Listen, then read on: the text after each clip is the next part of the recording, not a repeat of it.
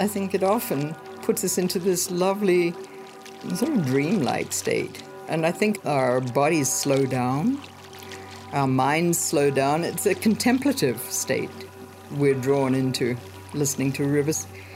Contemplative experiences open us up to all sorts of all ideas and associations uh, which we don't have time for in the normal flow of the day's activities.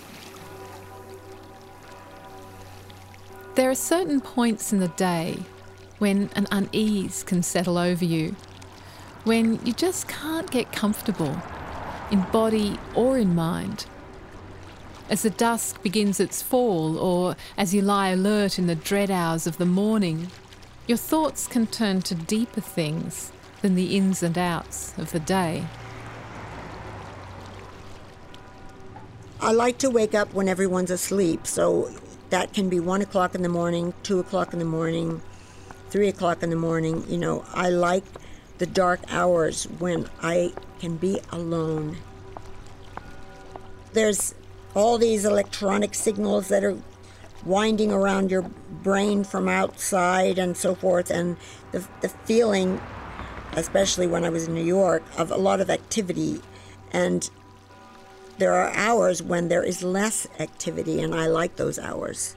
I like to be alone, just with myself.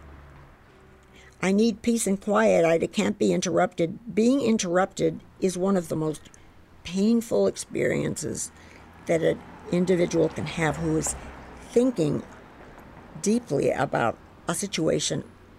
This time signals the virtual death of everybody but myself, and I like it that way.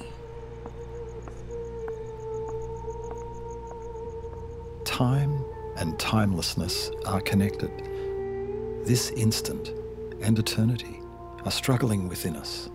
And this is the cause of all our contradictions, our obstinacy and narrow mindedness, our faith and our grief. Arvo Pärt. These are the times when those helpful distractions of the day dematerialise. You may encounter a free floating anxiety about the wars we fight or horrific accidents and appalling injustices. There are two things that get me that way abused and lost children, and the environments we willfully lay to waste. At these times, when I think of these things, I can almost feel the earth turning, time slipping past, and the inevitability of everything passing myself, my family, and the environment in which we live. Loss and fate loom large.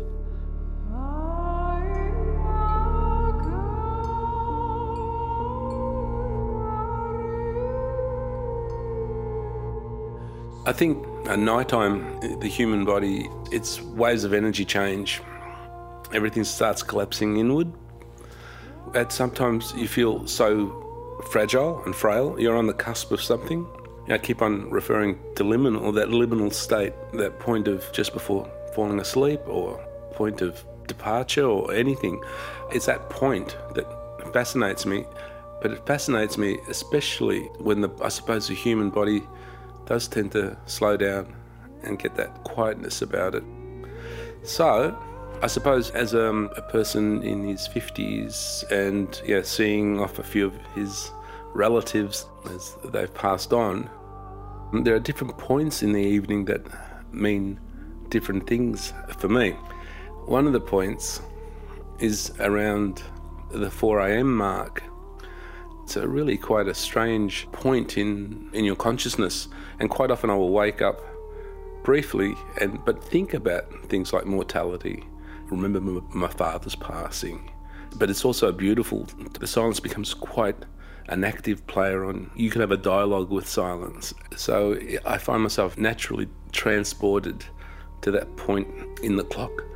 I think that's such a charged moment. The midnight is a liminal state, it's passing from one day into the next. I like the idea of liminal.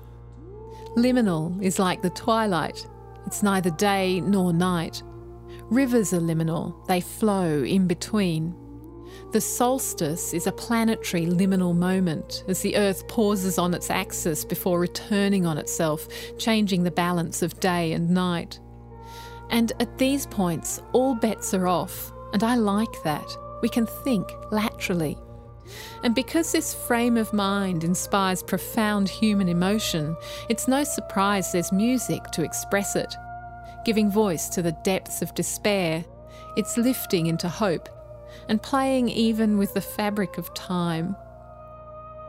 Nick Tsiavos is a double bass player whose work has been engaging with these ideas through improvisation and whose piece, Liminal, which you're hearing now, was recently performed in Hobart at midnight. I mean, as uh, improvising musicians, I think your senses sharpen up. You know, like the tendrils reach out, so you pick up on the guys you're playing with. So there's a both drawing in, mm. but also a looking out from that inwardness. Is yeah. that what you're saying? Yes, absolutely. I mean, I think that's because everything just sharpens up. As a musician, you have to be able to construct that at any time. I mean, I've done liminal at 10 in the morning. Totally different experience. Still uh, beautiful. And we had, I don't know, 16, 1800 people in this amphitheatre in Bermagui, just quiet. And I will still do liminal at six o'clock in the afternoon. And I will still have to work hard to try to construct these moments to make sense for us. But it's an easy fit at midnight, I've got to say.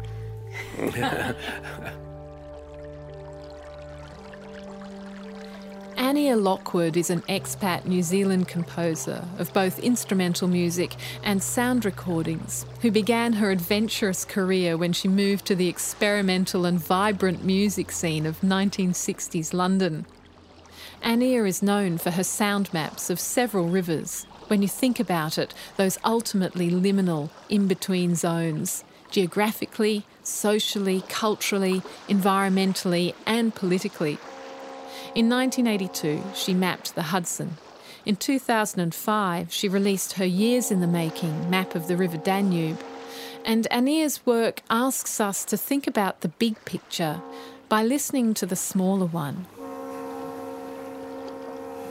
I've thought for a long time uh, really ever since working in the 60s and then more strongly convinced of this sense that, that there's a sort of double focus that goes on when we're listening to water sounds. They're so complex, aren't they? I mean, the rhythms, the, the way pitch patterns form and dissolve, the layers and layers of pitch and rhythm patterns in, in the sound of flowing water.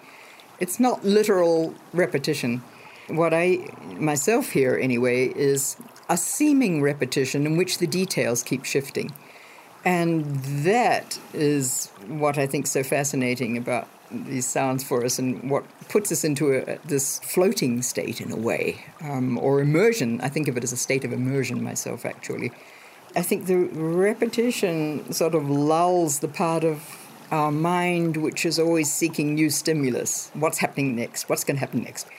And the detail within what appears to be a repetitious structure keeps our brains engaged.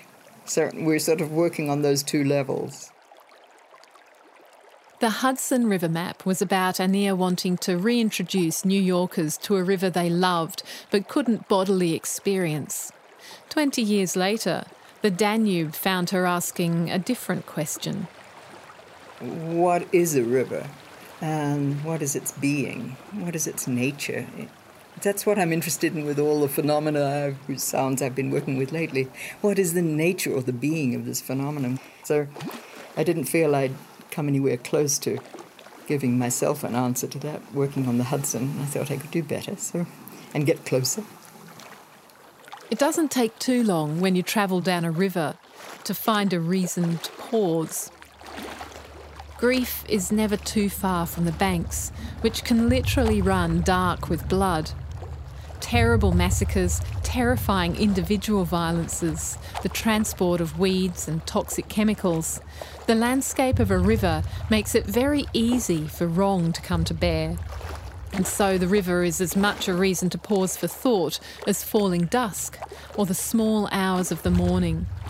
And in Novi Sad, on the Danube's banks, Annea found a music teacher who talked about the NATO bombings of the three bridges, which cut the two halves of the town, one from the other.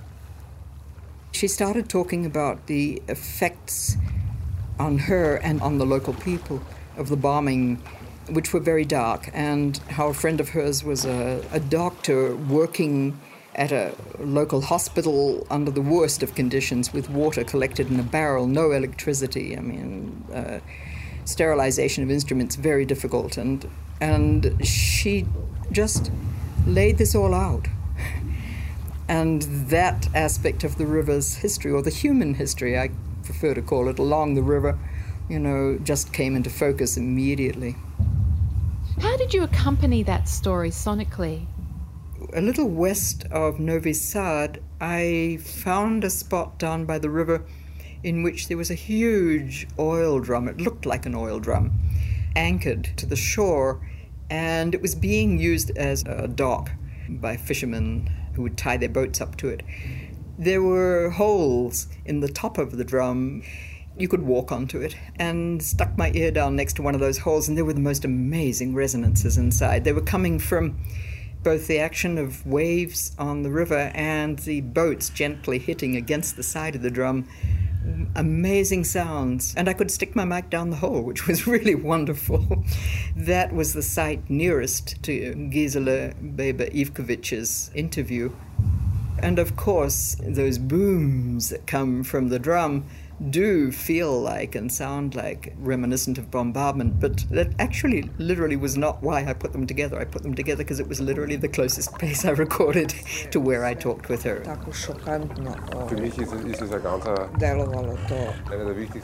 For the Danube, I came to feel that the human beings uh, living along and from the river were as much a part of the riparian environment as the trees, the fish, the aquatic insects, the geese, the horses along tethered along the river, the kids. The human presence was was just an integral part of all of that life which is generated by the river itself.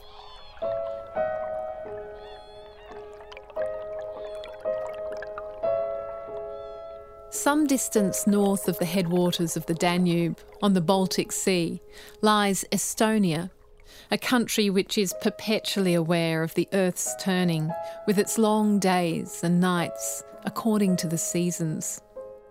Here lives the composer, Arvo Pärt, whose work is arguably the most popular contemporary classical music on the planet. Pärt is no stranger to grieving, on an individual but also transcendent and religious scale. But to me, at least, and I think to many others, it also places our grief in a context that it was ever thus. And I find that really comforting. He said, I have written a lamento, not for the dead, but for us, the living, who have the difficulty of dealing with the suffering and despair of the world.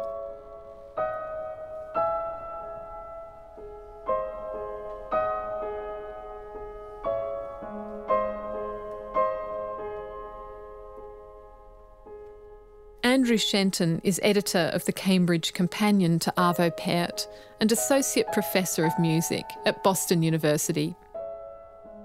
What I think personally is that his music doesn't contain as much of the information of the signs that are in Western music in people like Mozart and Beethoven that we've come to understand as classical music. And so I think he allows people much more time for reflection and time to bring themselves into the piece, um, staring at the void of your own personality or um, encouraging yourself to be at one with the grief that you're experiencing, whatever these emotions are. There's a critic called Robert Schwarz who summarized very early on in 1980 when Pärt was just becoming famous in America, said that this emotional intensity, the quiet strength and simplicity, the meditative rapture brought a fleeting moment of repose to our hectic lives. And I think that's a, a way that Pärt has found a voice as a composer, and that, that's actually really what he does The critic Alex Ross noted that several people have described to him how this sort of still sad music, as he put it, um, became for them a, a, vehicle of solace or a vehicle of um, expression. And Ross's comment was that if one or two people said it, you would think, okay, well, that's interesting. But when everybody says it, you realize that there's something of a phenomenon going on here. I'd like to talk about one of his compositions in particular, the Cantus Memoriam Benjamin Britten. Silence is a frame for that piece and it's composed into it. But then what happens in between is tremendously lush. He uses only the pitches of a single A minor scale, I think, in a constant descent.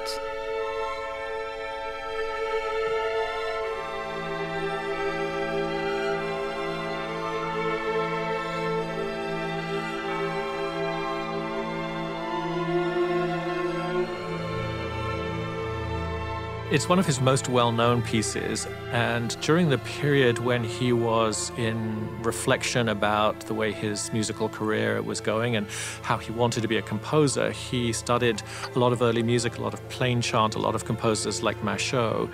And so the piece, um, Cantus in Memory of Benjamin Britten, uh, has a sort of mathematical genius to it that is hidden by actually the lushness of, of hearing it, as you rightly say. It's what, in musical terms, we call a mensuration canon, which means that one um, instrumental line starts playing uh, a line of music at one speed, and another one plays it at half the speed, and another one plays it at half that speed. And the piece is over once the last set of instruments, in this case strings and a bell, have played through the entire canon there is this sort of idea that the piece is both incredibly still and incredibly calm that can embody different types of grief or other emotions, but at the same time, it's constantly moving within itself. It's like sort of iridescent cloud that is able to capture a lot of human emotions within just this single piece.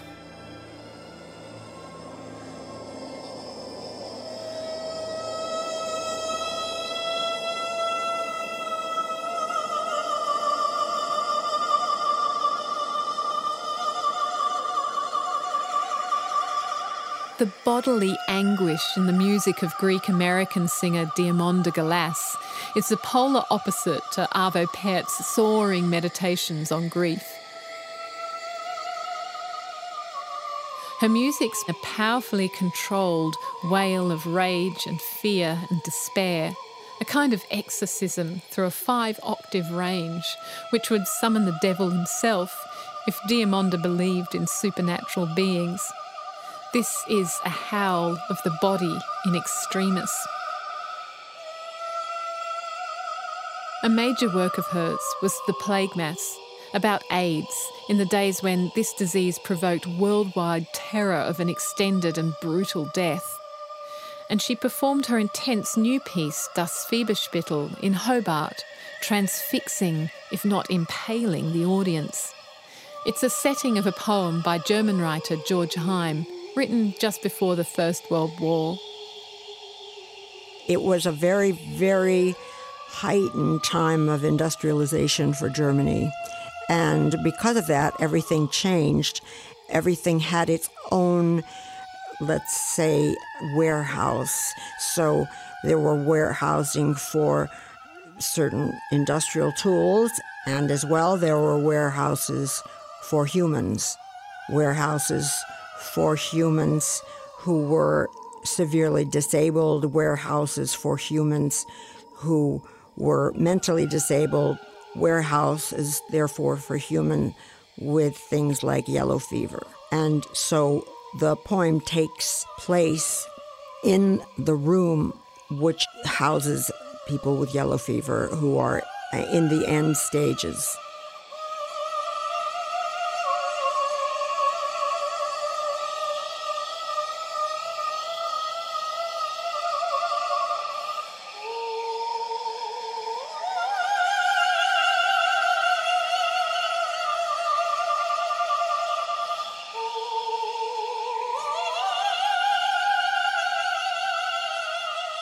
life and death were much closer together in the sense that disease, dying, and death were openly on display in the middle of the street, whereas in my country, these elements are generally housed where no one can see them.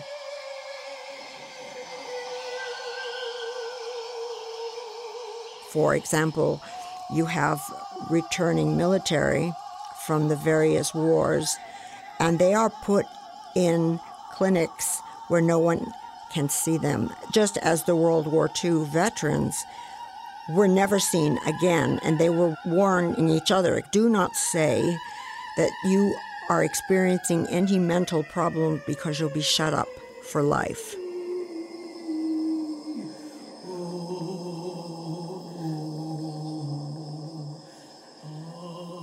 The themes that I deal with, including isolation, forcible or by choice, return in my works, and I think that anyone reading the Yellow Fever poem, Das Fieberspital, would be able to see analogs between that, my AIDS work, and Plague Mass. And I return to these themes because I feel, uh, I don't know, I feel magnetized by them.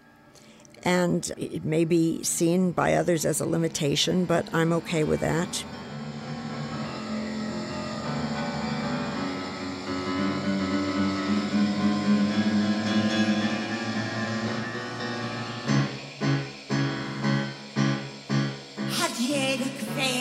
These are moments of heightened feeling you're exploring when you're in a state of sickness, you're hospitalised or imprisoned. And they're times when everything's at its rawest and you're kind of in between normal life and death.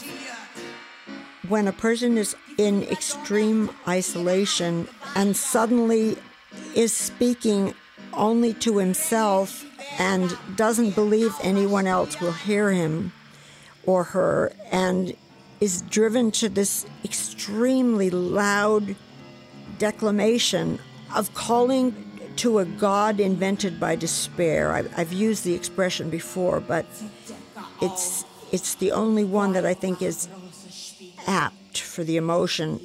That's what I mean. It's as if you're so far on the outside that you speak only to yourself. I wanted to ask you about the breath, which is such an interesting and powerful indicator of the grief and the inner emotion of a person. And you play with these sounds quite carefully.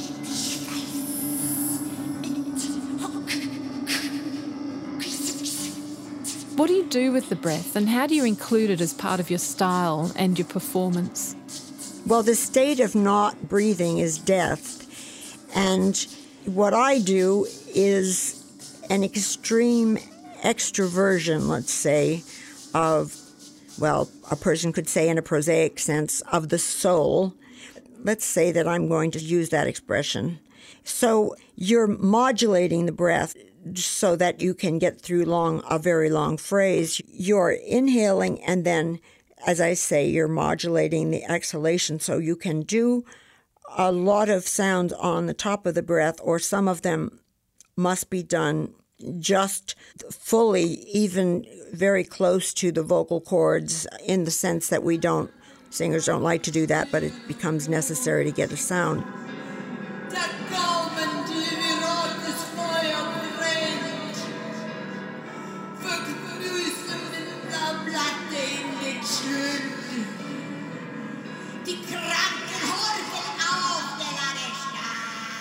Reading the text of Das Fieberspital, Diamanda uses a particular kind of vocal technique coined in the Expressionist period, Sprechstimme, or spoken song. It can be incredibly formal in the way that the Expressionists used it, and as you'll hear in opera as well. But you'll also recognise it from cabaret and jazz, and Diamanda slips between all these vocal styles in her work. In the case of Das Fieberspital, the German words, each of them is so important. There has to be a very clean enunciation. And also, we're located in a room in which every patient's actions are governed by nurses as punishers, by people who are hired to come in, drag the bodies out of the bed that are near death, and dump them on a boat that goes out to sea. And there are many different horrors, like the clump gigantic spiders hanging from the ceiling, whose sap runs down onto the bellies of the patients, uh, marking their death. There is such an exactness in all the words that the words must be declaimed very, very clearly. And at other times, let's say very rapidly, but still very clearly. And at other times, let's say with a slight modification of the articulation to sound more inward, like a thought, you know. And so then in that case, there's a more of the Sprechgesang, you know.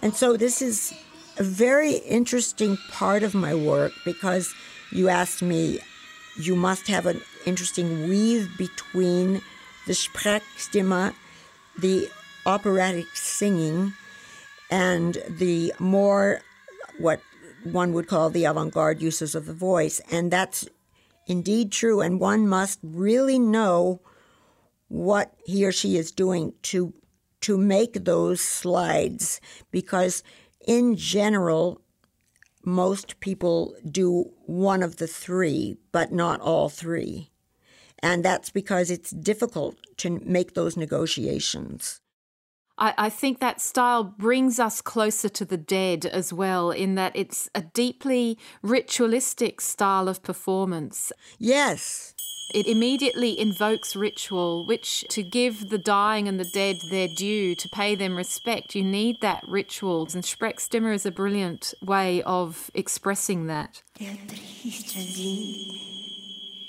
It, it is especially in the context of the liturgical style poem, the cadence, which was explored by Baudelaire, and Heym was very interested in, in that cadence and used it himself. And also in parts of the Old Testament, we see this kind of Alexandrine sonnet form, you know, but the rhythm is always part of death rituals. The rhythm, the melody, the shriek inescapably. And these are the poems that I feel compelled to do. Even if the content is absolutely compelling, without a very powerful rhythmic structure, I find myself not interested in it. And sometimes I have to find it by reading a poem over and over again.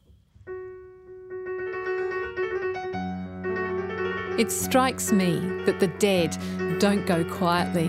They have to push through somehow. So when you channel that level of energy, as Diamanda does, the niceties just disappear.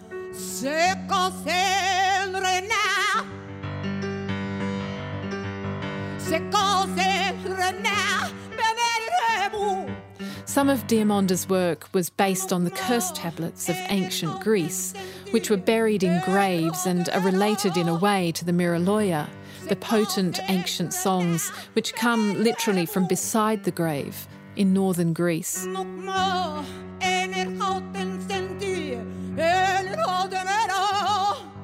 My mother's side of the family are from Mani, which is near Sparta.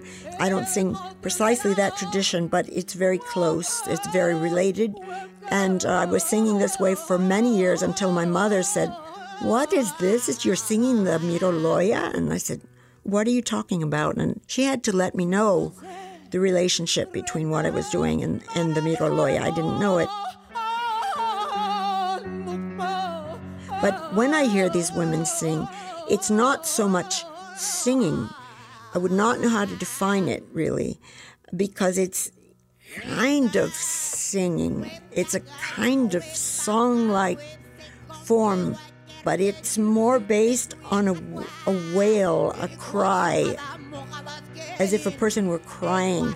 And this type of singing was really looked down upon by philosophers and Plato and so forth. It was looked down upon as bringing emotion that should not be brought to the surface.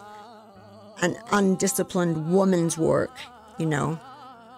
And what do you think of that? Well, I can only say, uh, write about what scares you most, dear. You're with Into the Music on RN with me, Gretchen Miller. And we're talking about music of loss, of grief, of meditation, and of consolation. In Melbourne, Nick Tsiavos has also tapped into the Miraloya tradition for inspiration, but his is quite a different approach. I was trying to explain to somebody the other day how something as simple as availability of land to bury your dead can culturally inform and develop a richness in song. In that part of Greece, where the land is short and is valuable, they only bury the dead for five years and then dig them up at the fifth year. They clean the bones and bless them, and then they wrapped up and put in an ossuary.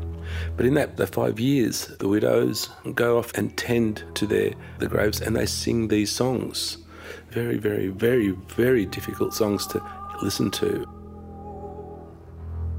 I mean, I once saw a clip of a, a solitary clarinetist playing some of this music while this widow and her children dug up her husband and with their hands. They were digging through the dirt and finding all the shards of bone. Uh, and I thought, that is such an important part of dealing with life. It is not entertainment, this is something more profound and more connected to the reality of our existence. So, you know, even though I don't pretend to work at that level, I resonate very, very strongly from that point. If I can do something that even approaches that tangentially, and then I'm, you know, very, very happy. I couldn't possibly appropriate that music. I've heard my mother and my relatives, my, the women, sing. The, the, these songs are called Miroloya. They are sung very much on passing of people and I, I, wouldn't appropriate. I can only, what I do is use the texts and resonate from it. It is not a, a song of comfort, it is a conduit to express their despair, their grief, their rage. One of the works I used, Klapse me manamu, is Cry for Me Mother. I used a, a very old piece of Byzantine chant which is actually celebrating the birth of Christ. And over that, I extrapolated the melodies and text of the dead person asking her mother to cry for her. I've left you three glasses of poison one to drink in the morning, two in the afternoon, three to drink with your pain at night as you go to bed water my flowers with your tears. So, really quite harsh, not consoling, but also dealing with the realities of a death. What attracts you to the Miraloya? It, it is a two edged sword. I mean, in the sense that I am attracted to it as much as I rather wish I never heard it. The potency of what's occurring amazes. You have to go back to Medea, that sort of archetypal woman the rage as well as the grief.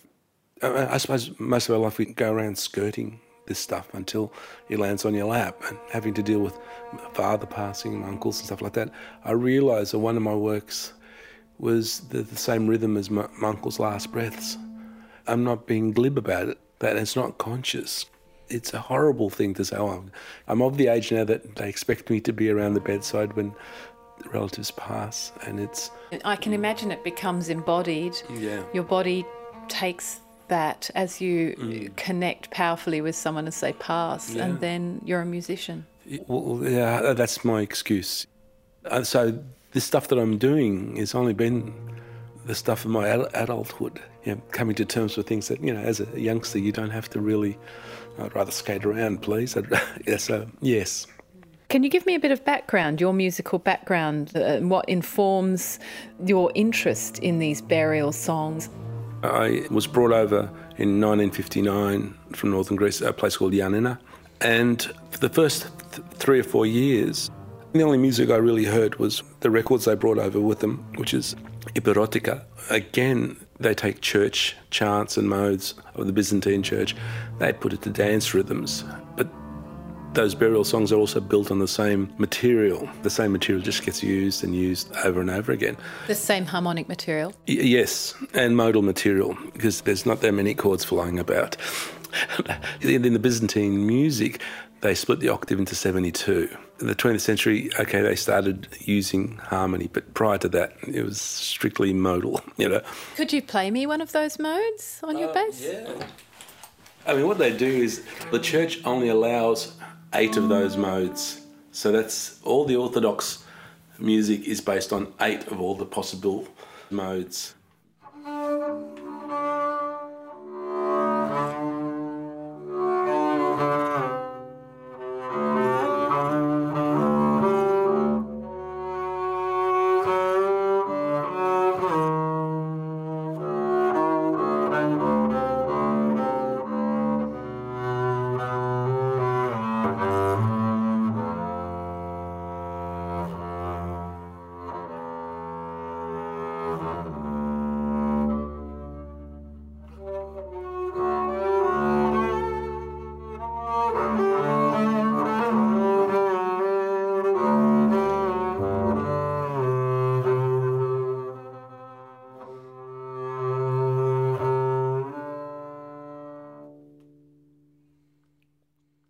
What mode is that that you're playing with there? I was playing around with the soft chromatic mode. In Rebetika, they would call it Hijazkiar, the, the, the sort of um,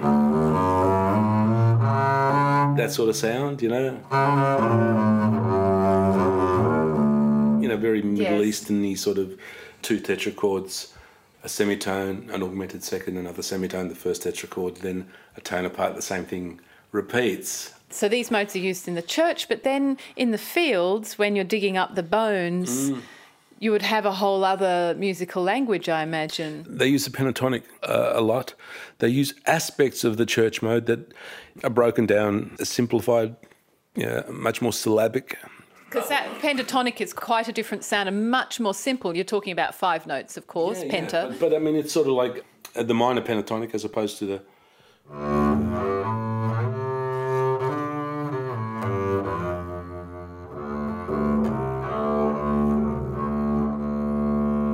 In the context of the time of day or the time of night in which you perform, you've also talked about stillness and static tension and how music can keep us suspended and mess around with time.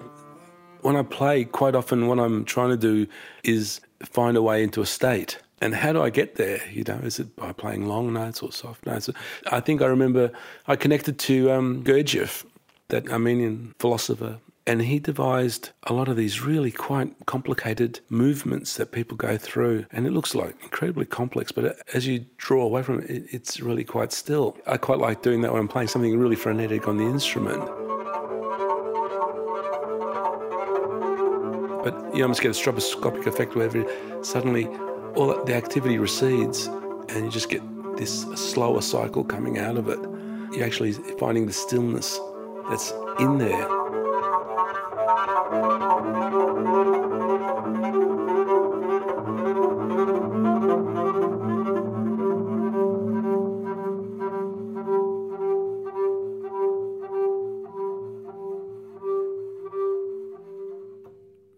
Now, those last two things was there all the time. It, these shapes, these other shapes, they're masking it. And then gradually you sort of work to push the, the activity aside and just let the, the pulse underneath it become the dominant aspect.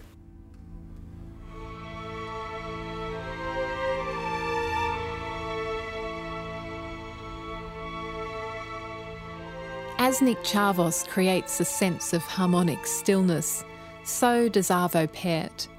His technique, which generates this sense of soaring and suspension, is a deliberately devised new harmonic language for the end of the 20th century. He called it tintinnabuli because it reminded him of sounding bells.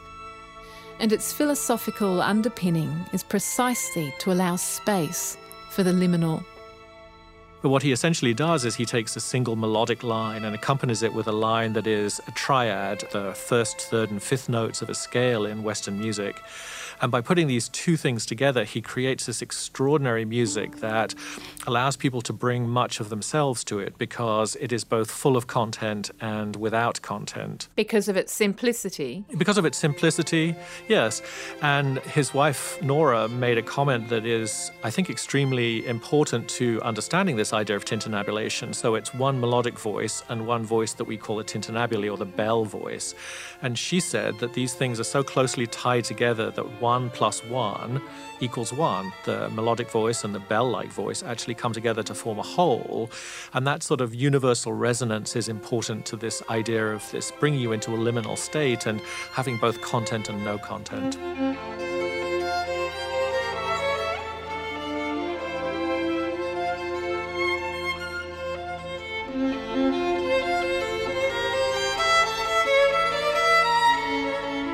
Pärt spent a long time thinking about and studying the single melodic line, and I believe he wrote an awful lot of them before he came up with that notion of tintinnabuli and, and how to work it.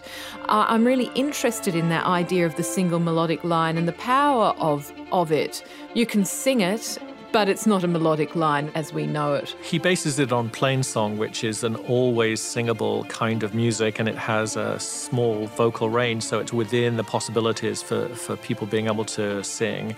But he he has some very interesting sort of philosophical ideas that make the idea of having a single melodic line and a bell line that accompanies it slightly more interesting. Um, he's managed to find a really interesting aural soundscape for himself, but he describes the melodic voice as always signifying the subjective world. He describes it as the daily egoistic life of sin and suffering.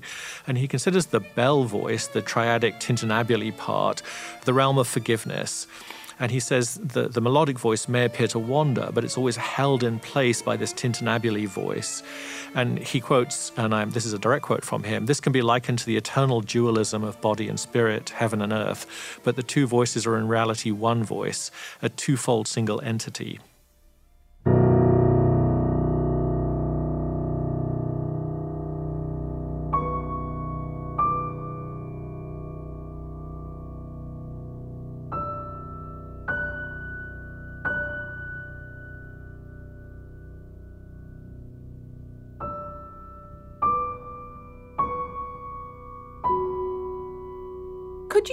Little bit about how harmonically tintinnabuli works?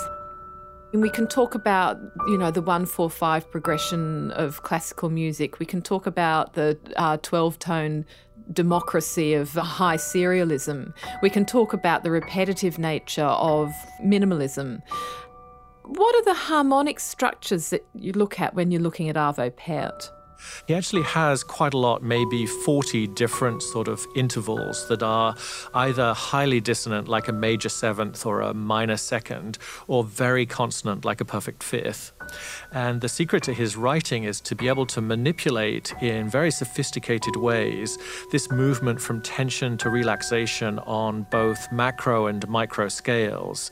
And in one of the very first pieces that he wrote in this new tintinnabuli style called Für Alina, he's able to do this with great intensity. You can just hear after a long low B in the piano part that there are these extraordinarily slow moving harmonies where one of the parts is just playing the notes of a B minor triad and the other melodic part, quite a distance from it in terms of pitches, just plays this wonderful slow melodic line.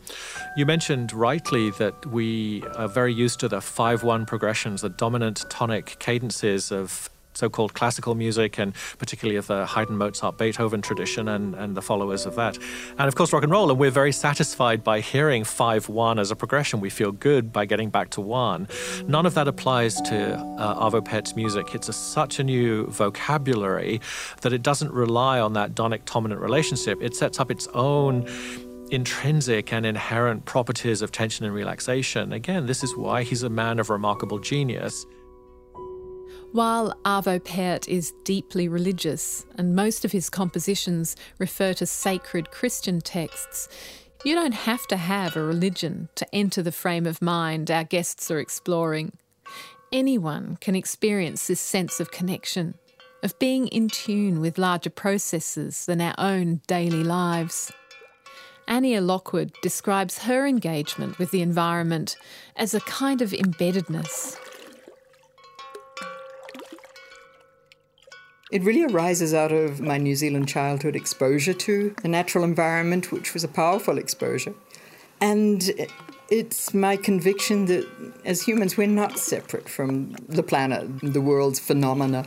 We're deeply integrated with those phenomena. We don't always remember that, and we tend to too often to see the world as a set of resources which are arising from a sort of willed separation, which is very destructive. But what I've been trying to do, I guess, with my environmental work for a long time, without always being able to spell it out quite so clearly, in wanting to immerse people deeply inside the sounds that I work with so that they feel how those sounds are moving through their bodies, feel their bodies immersed in them. In wanting that, I'm trying to come to this sense of non separation. Your body is being inundated with this sound's energy. It's responding to it, it loves it. You're not separate from that. Therefore, you're not separate from the sun, for example, or from Mount Kilauea, or you know the other energies I've been working with lately. Annea's 1975 piece, World Rhythms, has nothing to do with world music, but was in fact one of the first widely heard pieces of environmental music using only recorded natural sounds. She's recently returned to these ideas with Wild Energy, an installation which taps into the internal mechanics of the Earth and the solar system.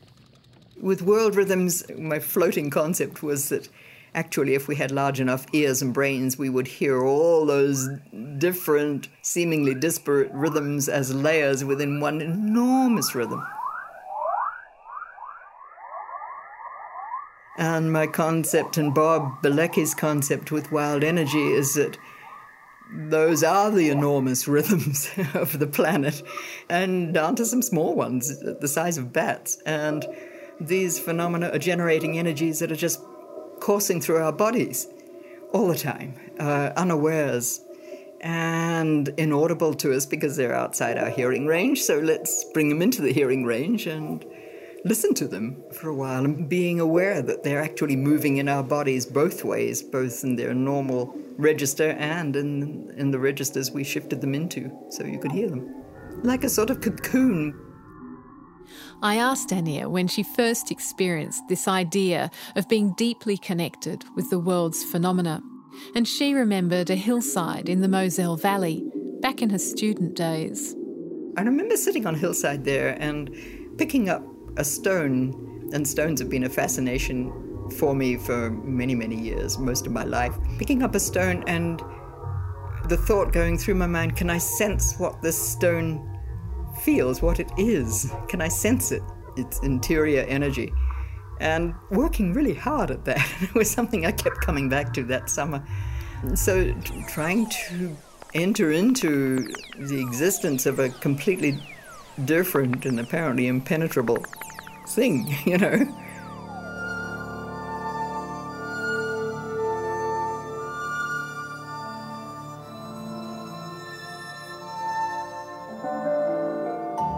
Diamanda Galas, Arvo Pärt, and Annea Lockwood, each in their way, hope that on hearing their work, there'll be some kind of response that becomes a practical one.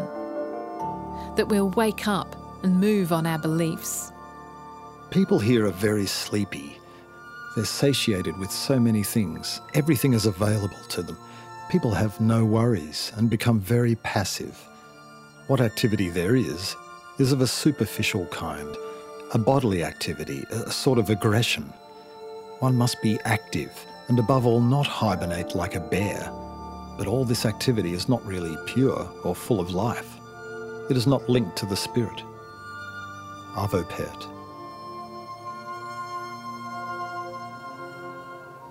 he has a very sort of strange relationship with Estonia because he had such bad experiences during the time that the Soviets were there and actually only managed to get out just before the borders were closed in 1980. I mean, literally, apparently, the day or two before the borders closed, he, he was uh, liable to get trapped there and went to Germany as a refugee. I think it's important to remember that Pärt spent a significant part of his life in a Soviet state, and that's obviously had a profound impact on him, and that he's also engaged in human rights, so he's well aware of uh, his own suffering suffering and the suffering of others. And he feels that his music is born out of a kind of suffering. He feels he has to reinvent it all the time and he has to search for a germinal cell out of which the music can arise.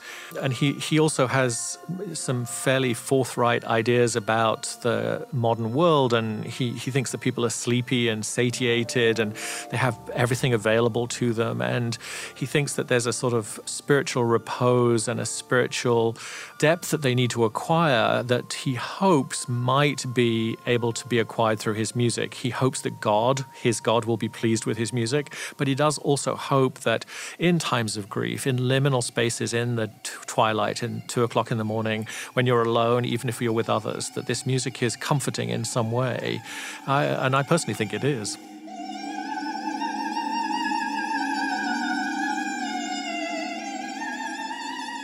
I think the activism comes out of it. You know what I mean? I think you first start with a very severe psychological state, and then you move onwards in your understanding of, let's say, the period of time in which this transpired.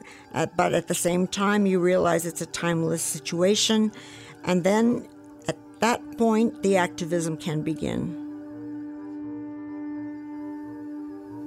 I'm hoping or aiming to work in such a way that the listener feels no distance between herself and the sound source, but rather feels immersed in the sound, you know, inside the sound. And then from that, you can maybe come to a process of not exactly identifying with the sound, but the associational processes with that phenomenon which can arise. And from there, you can move into working on the environment. But none of my installations really arise out of a sense of as an act of mourning. None of them are. This phenomenon, it's extraordinarily alive. It's totally beautiful. It's life giving. Dive into it and feel at one with it, and then see where that leads you. With luck, it'll lead you into working on natural preservation methods for riverbanks. I mean, with luck, the thinking expands on out into practical issues. Uh, we hope.